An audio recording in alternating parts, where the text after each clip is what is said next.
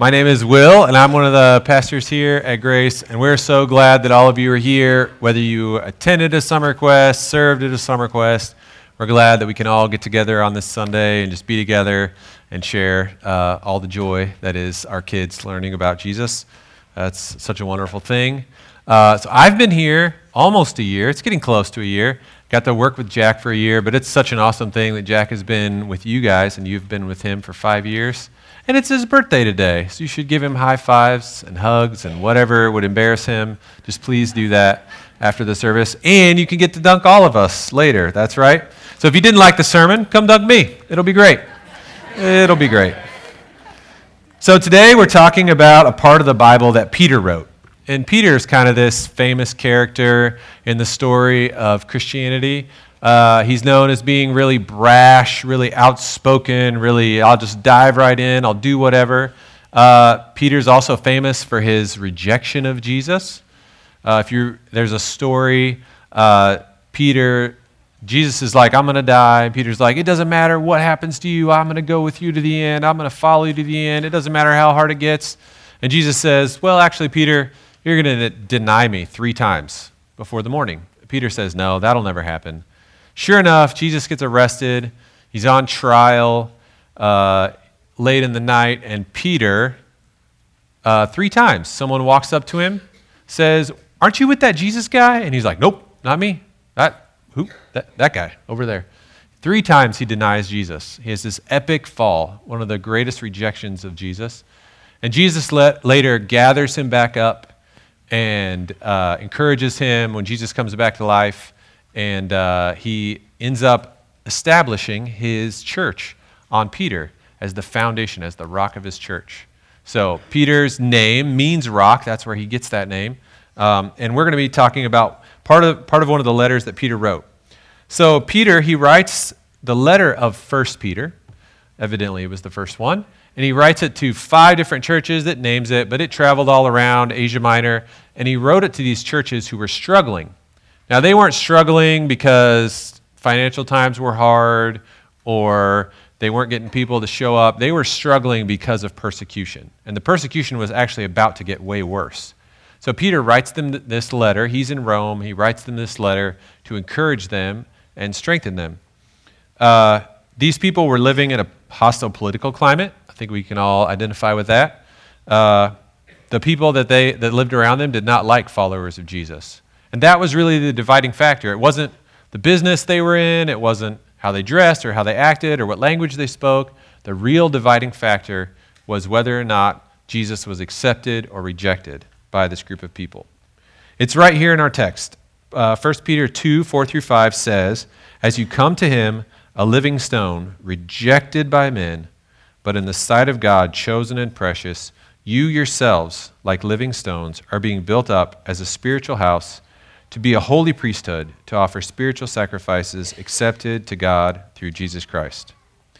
You might notice we're taking a pretty small chunk of scripture today, and that's because in a little bit, the smell of hamburgers and hot dogs is going to start wafting into this building, and you're all going to be thinking about that. So we're just going to dive into a small chunk of scripture. But the second reason we're picking a small one is because the imagery that Peter evokes is, invokes is really deep and really rich.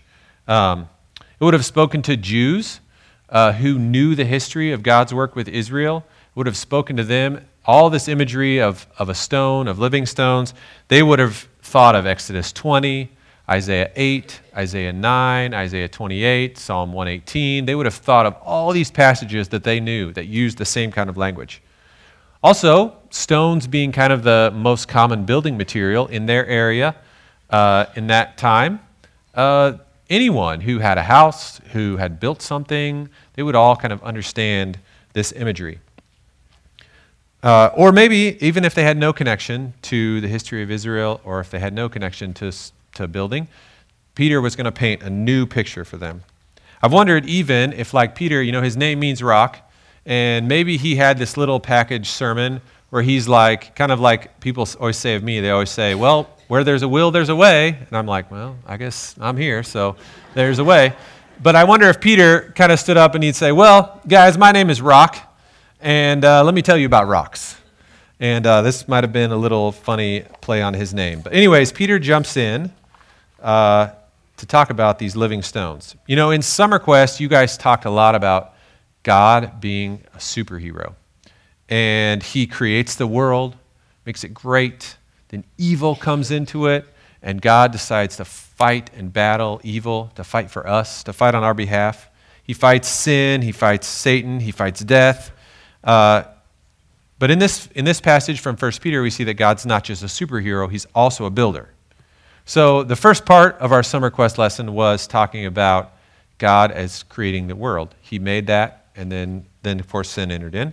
But God, do you guys remember what God did after He created the world? He created man, He created animals, He created all that. What did God do right after that? Somebody's got to say it louder. He rested. That's right. So God rested. Okay? God rested, but what did He do after that? We all know He rested, but what did He do after that? Well, on the eighth day, He got right back to work. God, since then, has been working in this world. He's been shaping the mountains shaping the canyons, sh- moving the rivers and the riverbeds. He's been working on this world, but most importantly, his most important work is he's been working on us, his people. From the beginning of man, he's been working on redeeming us, saving us, changing us, making us more like him. And uh, we are his most precious creation, and so he's been working hardest on us. God wants nothing more than for us to live with him forever. To do that, the most important thing is not how impressive you are, or what you do is, it's what you do with Jesus. Do you accept him or do you reject him? So, who knows what animal people who follow Jesus are compared to? Sheep. That's right. Sheep are dumb as a box of rocks, and they are great at finding creative ways of dying. Okay? And the imagery, I'm just going to leave that aside. That what do you know about the animal that is compared to people who reject Jesus? Goats? That's right. Now, a lot of people think goats are dumb because goats will chew on a can or something like that. Goats are actually not dumb, they're actually too smart for their own good. So, uh, who knows? Maybe, does anyone know? This is a really tricky one, and no one ever gets this right. But does anyone know how to tell the difference between a goat and a sheep from a long distance away? She knew. All right, so from a long distance away, if you see an animal about the size of a sheep, because some goats have have hair that is like wool, and some sheep have wool that is like hair. That's not always the great way to tell, but if you look at an animal about the size of a sheep or a goat from a long distance and you see the tail pointed down, that's a sheep. And if you see the tail pointed up, that's a goat. All right? And uh, goats are famous for getting into trouble, to doing all these things. Now, one of the reasons they'll eat trash is because goats actually have this amazing ability with their lips to kind of work around things and get the nutrients. So they can eat around a thorn on a thorn bush where most animals would just stay away from it. They can eat around that thorn bush and get to the good stuff, get to the nutrients. They are famous for chewing on cans, but the reason they would do that is because the glue that used to be made a long time ago was made from natural products, and they could get the nutrients out of that by chewing the label off and getting the glue. Pretty amazing. I was reading, uh, I love, I get called Wikipedia, not Wikipedia sometimes. I love useless facts. And uh, one that I read was about how all the suburbs in, and neighborhoods in Chicago got their names. One of them is called Bucktown, and evidently it got that uh, name because every house had a goat in the front. And they had goats for so long, everybody had one that it got na- labeled Bucktown. And if you think about a goat in the city, what else are they going to eat? But cans or whatever's laying around? Anyways, goats get a bad rap. But to stay more true to the picture P- uh, Peter's trying to give us, we are not building blocks. I want you to notice that when he talks about us, he talks about us as living stones, not as building blocks. Now, on, on this picture you see here, these are very nice carved, cut stones that fit all very well together. There's some bigger ones, some smaller ones, but they are all made for that wall. They are purpose built for that wall. And on the left, you have the wall that is just packed together with stones. Looked like they might have been taken out of a river or something, but all just stones, just haphazardly tucked together. But because they're tucked together in such a great way, they stand together uh, in a wall. So building blocks are much easier to build with, but that was not God's plan for us to be building blocks. He doesn't want us all cut and shaped and molded. In fact, we see this in, uh, you know, Moses. He was this leader of Israel. He led them out of slavery. He was chosen by God to receive God's law, on how God wanted us to live, and how uh, God wanted us to worship Him. And he re- the, the kind of most central passage in the Bible where that happens is Exodus 20. It's where we get the Ten Commandments from. But in Exodus 20, 25, he says, if you make, if you make an altar of stones for me, do not build it with dressed or cut stones, for you will defile it if you use a tool on it. And the reason he doesn't want us to build altars with cut stones is because then we could claim some work in his worship. We could, com- we could like the, the Tower of Babel, there's this old story. Men, they cut stones, they built this super tall tower. They wanted to rise to the level of God. God was not happy with that. He destroyed their tower. Uh, also, or what about the pyramids? The pyramids are these amazing structures built of these huge cut stones, and they're so accurate and so cut so square and, per- and perfect. They're built for those pyramids. And I don't know what it would cost to build a pyramid like that today, but those are monuments to man's power and ingenuity and riches. And God is not interested in any of that. He doesn't want us to be building blocks. He doesn't want us to be all cut and shaped. He's not looking for superhumans. He's just looking for people like you and me. You know, I thought of Iron Man. Maybe some of you talked about Iron Man at Summer Quest. And Iron Man is this guy, he always shows up in the perfect suit, and he always shows up with the perfect song playing in the background. Okay, you can always count on that. Or Captain America, he shows up and he punches and beats all the bad guys and he wins the fight, sometimes all by himself. In the end, he's just standing there with his chiseled jaw, with the flag waving in the back. It's just the perfect picture. But God knows that's not who we are, and that's not what God wants. God doesn't want us to fit this mold of perfection. He wants us just like we are. In fact, He wants people just like Jesus.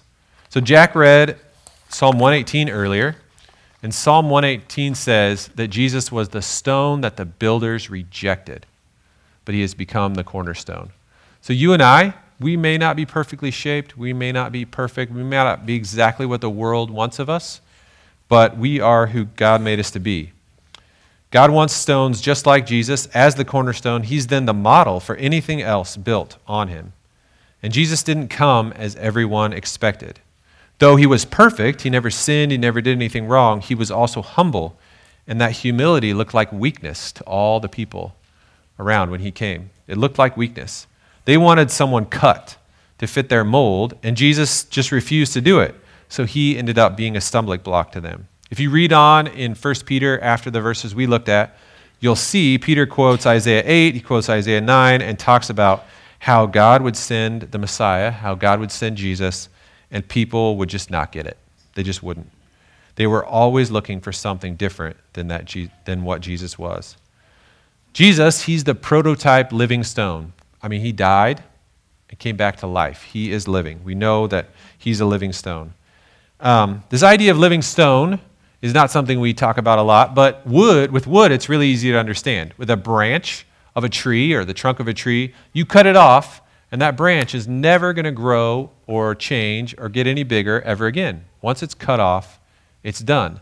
You might build it into a two by four, that two by four might go into a house. You might remodel that house, pull that 2x4 out. Maybe you cut it up and use it for something else. But ultimately, it's just going to get smaller and smaller and smaller until maybe you just use it for kindling in your fire. Well, stone is very much the same. Once, once you cut a stone, it's no longer living, it's considered dead, it's cut because it's set to a mold, it's set to a shape. You might be able to cut it again and make it smaller, or take that out of a wall and fit it into another wall that it maybe fits in. But once you've cut it, its course is set. It's made what it's, it's, it's kind of done. God is not looking for building blocks. He's not looking for building blocks because we are building rocks. In this rich imagery Peter uses, uh, we see that he wants rocks or living stones, not shaped by the skill or might of man, rather made and chosen by God. The idea of a living stone is that it is what it was made to be through the long forces of time, water, weather. Uh, it's then chosen and chosen as precious. It's above the skill of any workman.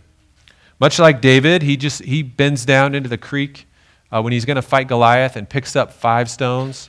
Uh, much like uh, when the children of Israel crossed the river Jordan, They set up a monument to God's faithfulness. They call it an Ebenezer. It's just an old word that means these are rocks that help us remember. And they just picked stones from the river and stacked them on top of each other.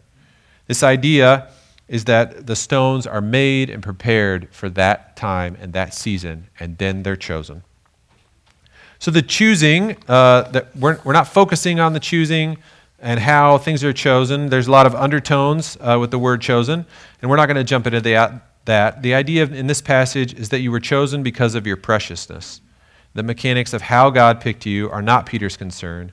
And the, even the decision of which stones God picks for his spiritual house is not what he's talking about. This, this letter is sent to Christians who were uh, already followers of Jesus, who were in fellowship with him. And it's not to explain to them their choosing, it's meant to comfort them, to give them comfort. They were, they were being persecuted. And so Peter wrote them these words to remind them that they were precious to God, and what's precious uh, is not going to be discarded, that they would be cared for. God chooses the rocks that choose Jesus, and He is glad for them to be whatever shape or size or color that they might be. He doesn't want you to square off your edges. He needs rocks with cracks and missing sections so that He can fit them all together. And that's where, uh, that's where He'll fit the other rock in. Wherever you're missing a piece, He'll fit someone in with you. And I love reading uh, things that old dead guys wrote uh, because they can't say something later and get me in trouble for quoting them because they're done. They're done writing. So I'm safe to quote them. And this old guy, his name was Bernard, and he writes this, and I thought it fit really well. Which of us can live uprightly and perfectly even for one hour? An hour free of fruitless talk or careless work. And that's rhetorical. He's saying none of us can do that.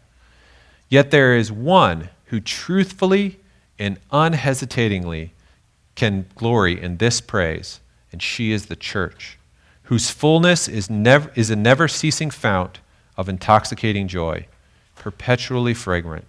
For what she lacks in one member, she possesses in another, according to the measure of Christ's gift and the plan of the Spirit, who distributes to each one just as he chooses.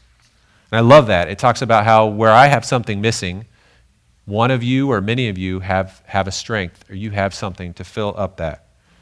There is uh, one kind of wall construction that happened in ancient days. There's many kinds, but one that I think really fits the picture that Peter is trying to paint the best. And it's this kind of construction where they would build an outer wall and an inner wall, and in the middle, they just piled all the chippings and rubble that they could find. The great thing about this kind of wall is it's a little cheaper to build because you don't have to build this huge wide wall out of one, all of one kind of stone, but it's actually much stronger too.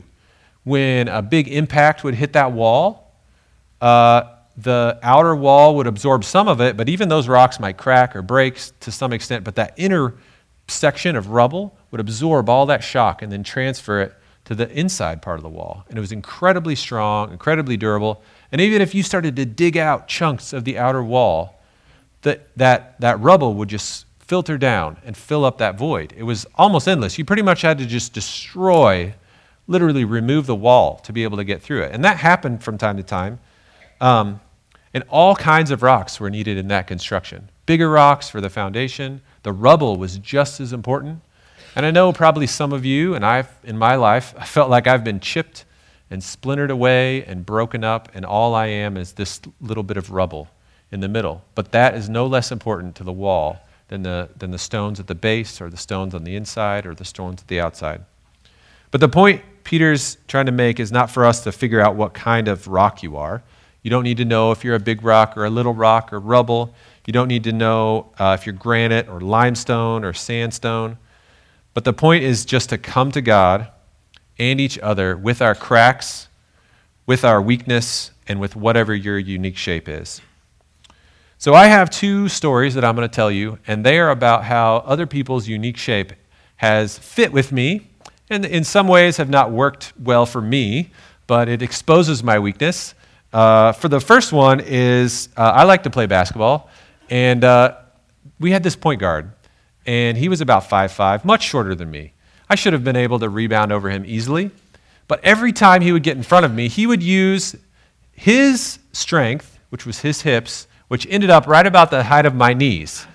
And he would hit me in my knees, my weakness, right? He would fit together, and I'd be going up for a rebound, and he'd hit me right in the knees, and then I couldn't jump anymore. And he'd just jump up, grab the rebound, run away laughing. Well, I've played basketball with my wife, and she's figured out this exact same thing.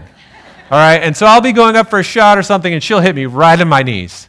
And so, what should be my strength, my height in basketball, actually can be a weakness when someone short enough hits me right in the knees.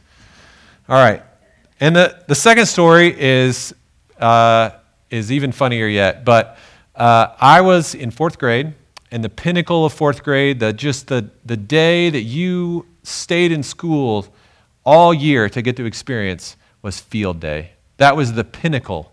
The, the epic, epic end of uh, fourth grade was field day. And we all were looking forward to it, all of us, especially us boys, I'm sure. And uh, one of the events that we all did was the three legged race, so everyone in the class. And I had a couple of people picked out in my mind that I would partner with. I was taller than everyone, so there wasn't anyone really with my height I could find. But I thought, man, if I can pick someone fast, uh, we'll win. And sure enough, we all come to organizing ourselves and getting in our three legged race teams. And I had this group of friends, and a couple of my friends, they grouped up, and I didn't have anyone left that I wanted to group up with. People had been really smart. They picked someone their same height, they picked someone f- fast like them so they could try to win. And the only guy left from my friend group was this guy named Aaron. And today, uh, I'm about 6'6, and he is 5'3 today. So, whatever the gap was in fourth grade, it was substantial. Okay? A tallest guy in the class with the shortest guy in the class. And my teacher even comes up and says to us, like, you guys can't do this. You're, it's not going to work. And we said, no, no, it's fine. We, we ended up together. It'll be great. And, you know, what looked like a weakness, our extreme difference in height, ended up being a strength because I, we had to focus so hard on timing our steps together that we ended up winning the whole thing. And it was something that they would make fun of us for, uh, even up till graduation, we got picked on for it. It was, it was fun. But that, that difference, that weakness that I had in, in the instance of a three legged race was my height, and his weakness in that instance was his height, but it ended up being our strength because we focused and, and did the job. And that's what God wants to do. He wants to take us with all of our weaknesses, with all of our strengths, with all our cracks and crevices and the hard things that have happened, and He wants to take all the joy and all the credit for building His spiritual house. He doesn't want us to say, oh, look, that's what I shaved off. That's the corner I cut.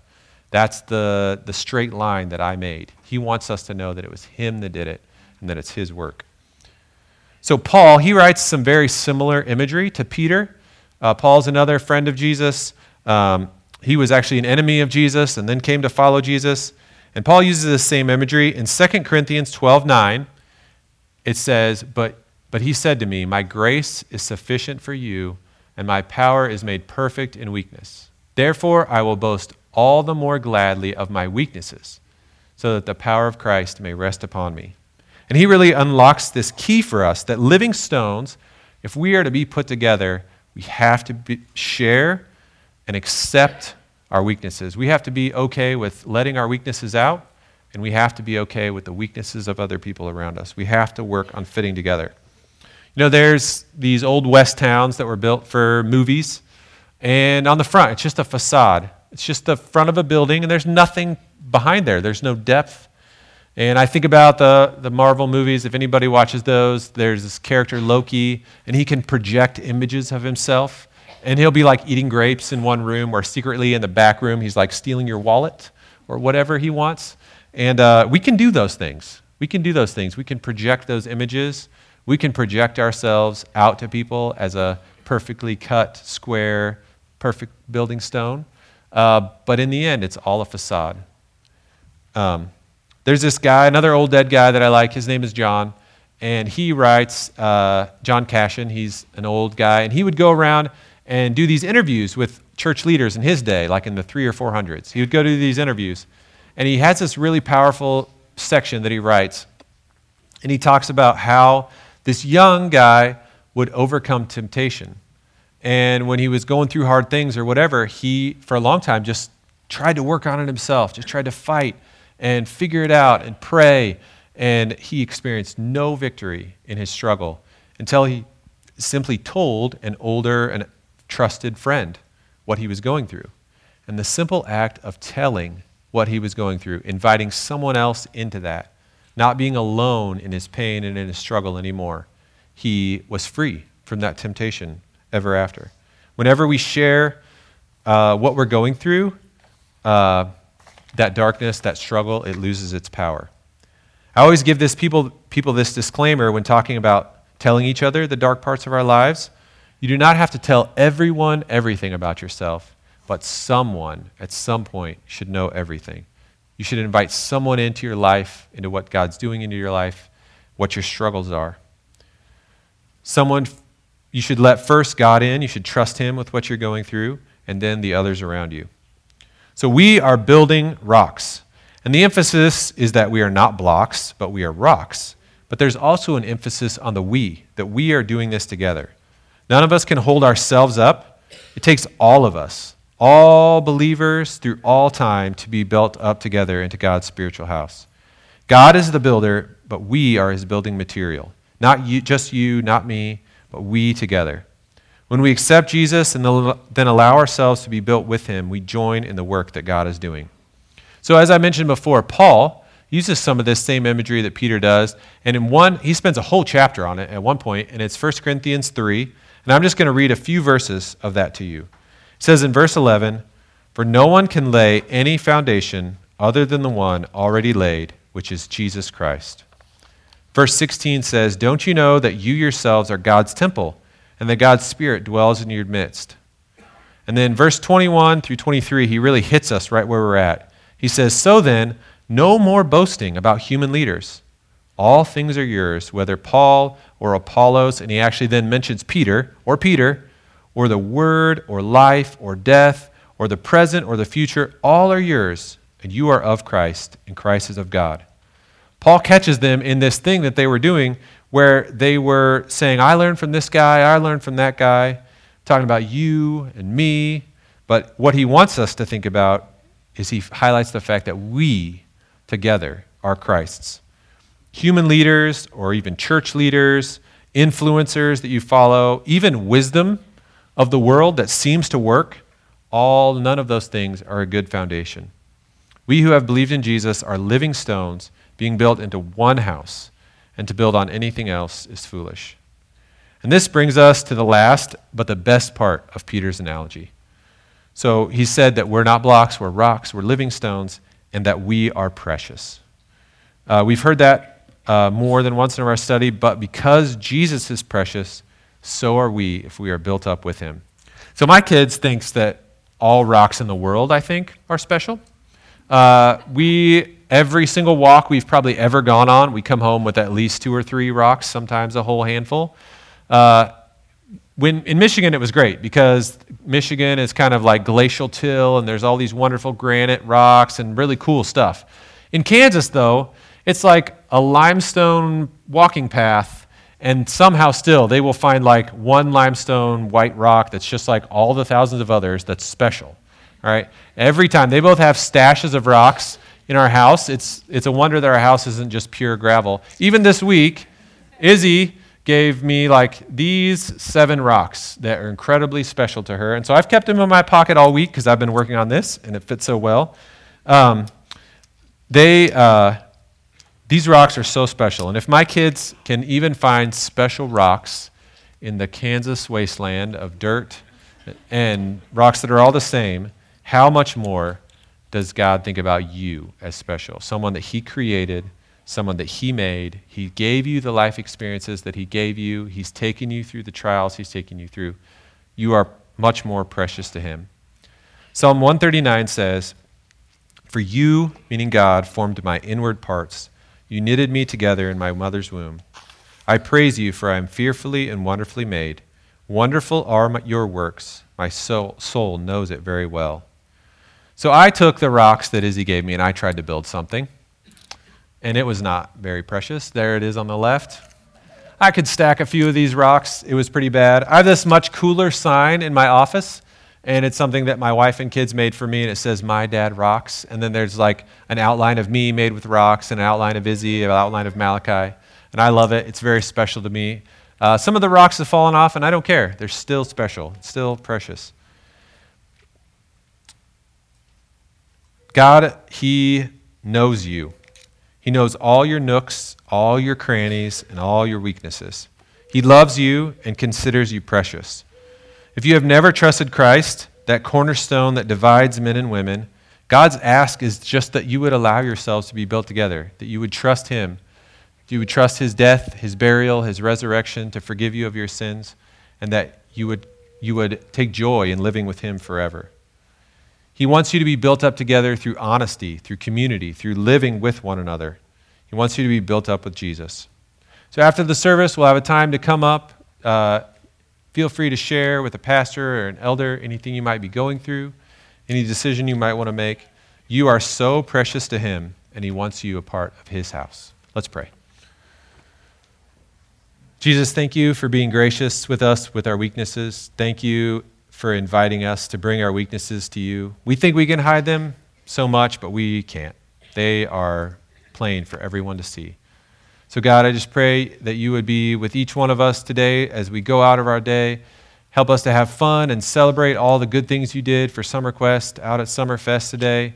God, we pray that you would be with the weather and hold the rain off so that we can have a good, fun afternoon together. God, we thank you for bringing each person here today. Thank you for caring about one of, each one of us, knowing our shape, and finding a place to fit us in to what you're doing. We love you and thank you so much. In Jesus' name, amen. Will, thanks for sharing this morning. Appreciate you, brother. So I'm going to do the sending today because it'll be uh, many weeks before you see me again, and uh, I love the idea that we are. Hey, you're right still on it. Yay. We are we are sent people. We are a sent people. This is uh, we we mentioned before. This is the huddle. The game is out there. Uh, we're going to go and be God's witnesses. Will you stand with me? And actually, will you read this with me? Let's read our sending together. We have been motivated by the love God has shown us in Christ. We have been united in our worship of the living God together. We have been encouraged by our fellowship with one another, and we have been equipped by the preaching of God's word. Now we go in the power of the Holy Spirit. In all that we do, we will love God boldly in whatever family, neighborhood, workplace, or school God has placed us, we will love people sacrificially. In whatever stage of life we find ourselves, we will look for opportunities to faithfully lead others to do the same. We are the church. Now let's go be the church. Grace, we are sent.